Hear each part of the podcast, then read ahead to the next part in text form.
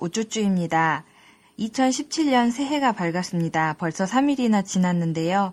음, 오늘 이야기해볼 주제는 불교 문화와 한국차에 대한 걸로 잡아봤어요.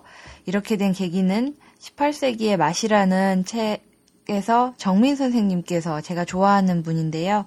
이분이 쓰신 책들이 참 좋은 게 많아요. 그래서 좋은 느낌으로 읽었던 거, 그거에서 소재를 한 발췌를 해봤어요.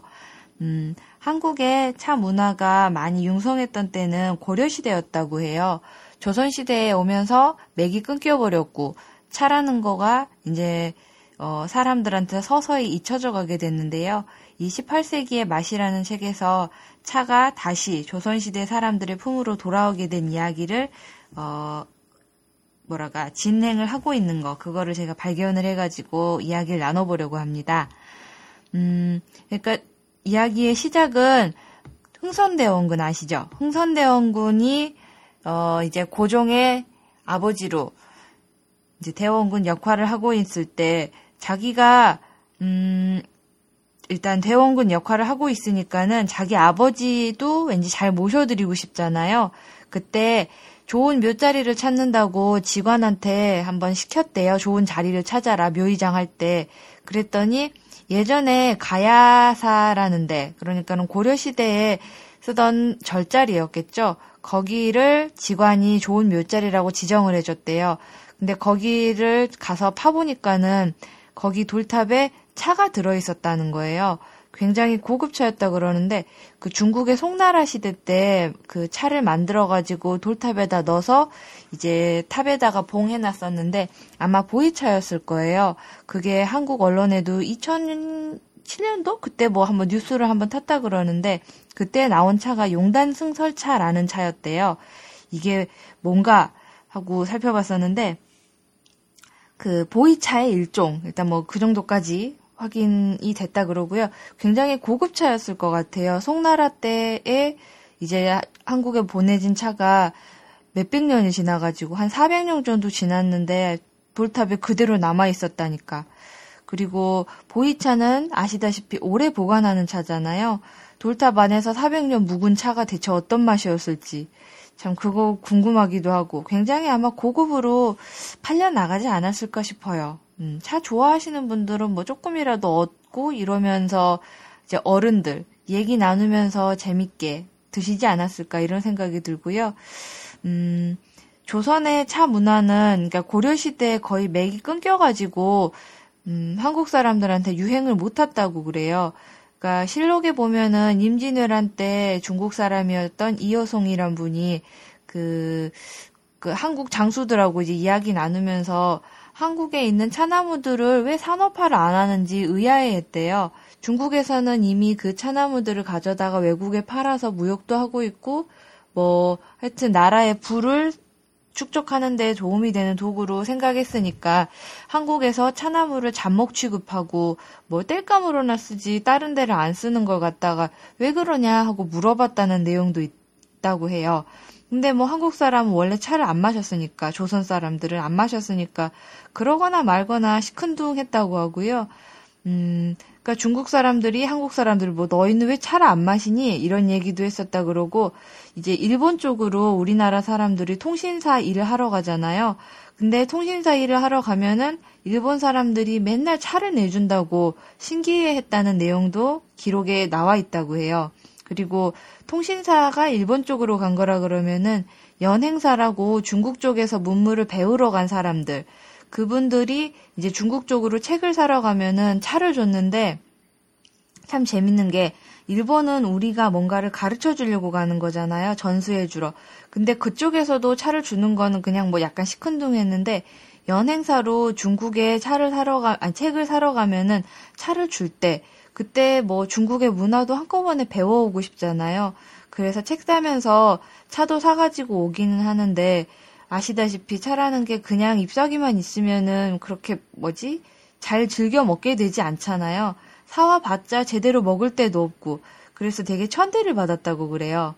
음, 그러니까 송나라 때 차가 용단승설차라는 게 대원군의 아버지 남원군 묘에서 발, 묘터 옛날 가야사 돌탑에서 발견됐다 그러는데 그 귀족 문화가 융성했던 때가 고려시대였고 그 고려시대는 송나라 때랑 그 맥을 같이 하는데 그때 이제 한족 문화의 상징으로 어찌 보면은 차라는 게 좀 자리를 했었던가 봐요.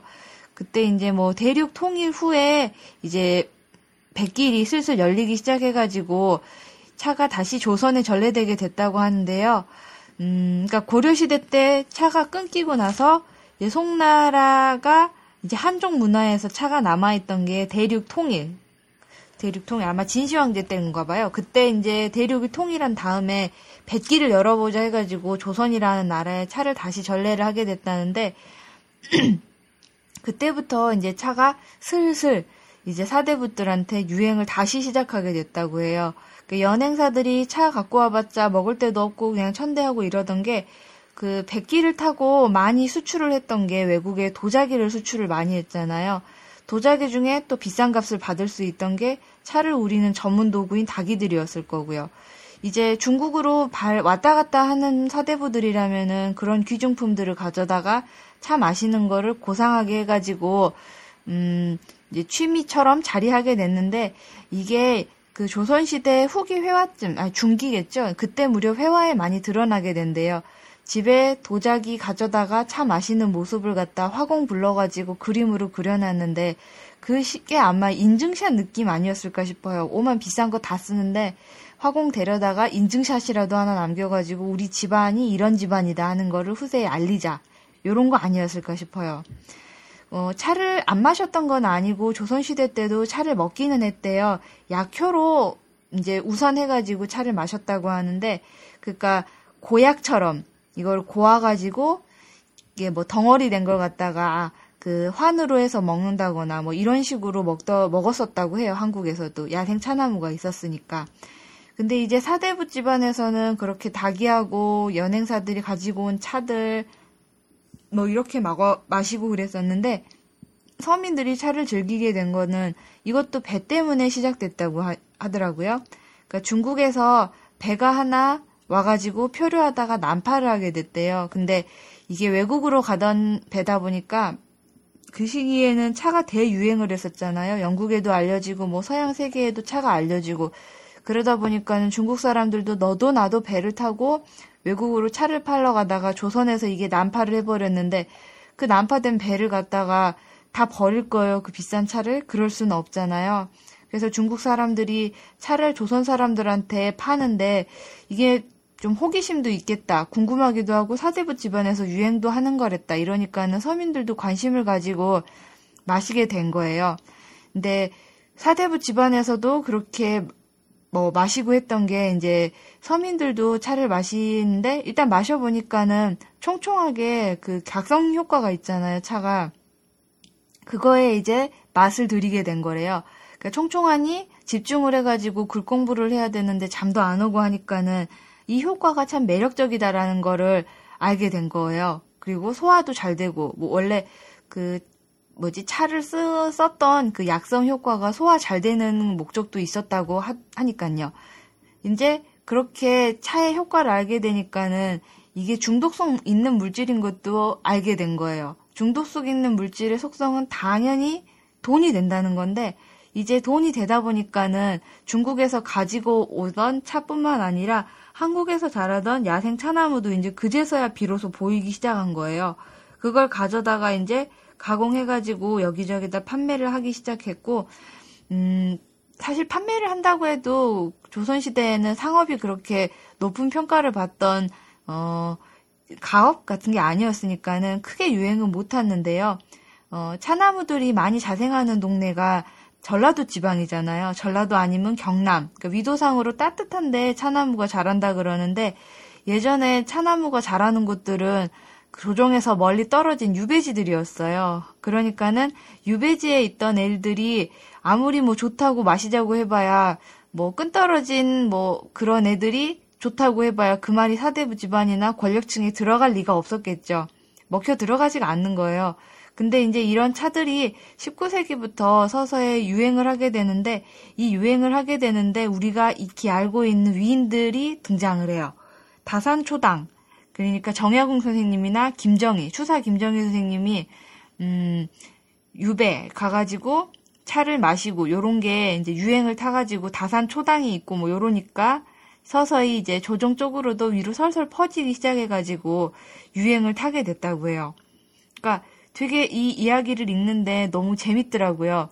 차를 마시게 된 계기가 조선시대에는 거의 끊어졌었는데 그걸 가져다가 요즘 어른들이 차 마시는 거 보면은 고상하고 차분하고 뭐 선사 문화 요런 얘기를 하는데 사실 그 차 문화가 널리 확산되게 된 거는 요즘 뭐 좀 좋다 싶은 게 외국의 문물이 유행하고 뭐 뜨고 지고 요런 힙스터들 뭐 요런 거 많이 보잖아요. 그거랑 별로 차이가 없는 거예요. 예나 지금이나 사람은 똑같구나 요런 느낌 들어서 참 재밌었고요. 그러니까 문화라는 게 어느 순간 끊어졌다고 해도 다른데 불씨가 살아있기만 하면은 별거 아닌 거 취급하다가도 되게 고급스러운 거 취급받기도 하고 요런 요랬다는 게 되게 재밌더라고요. 음. 어, 그리고 백길이 열려가지고 문화가 많이 바뀐 거. 그러니까 대항해 시대를 통해서 문화가 변하게 된 계기는 되게 폭력적이었잖아요. 어, 다른, 그러니까 잘 살고 있던 민족들을 되게 몰살에 가깝게 착취하고 요러게 된 게 어찌 보면은 산업혁명을 있게 한 대항해 시대의 시대가 아니었나 싶은데 서양 세계에서는 그렇게 폭력적이고 착취적이던 그 백기를 통한 문화 전수가 동양에서는 되게 상업적인 방향으로 많이 흐른 게 보이는구나 이런 게좀 재밌었어요. 음, 그러니까 충격적인 착취가 아니고 호기심에 따라서 인식이 바뀌게 되고 그 차에 대한 인식이 바뀌니까는 어느 한 문화의 카테고리로 자리해버린 흔적들 그런 걸 찾아가는 게 되게 재미있는 여정인 것 같았어요.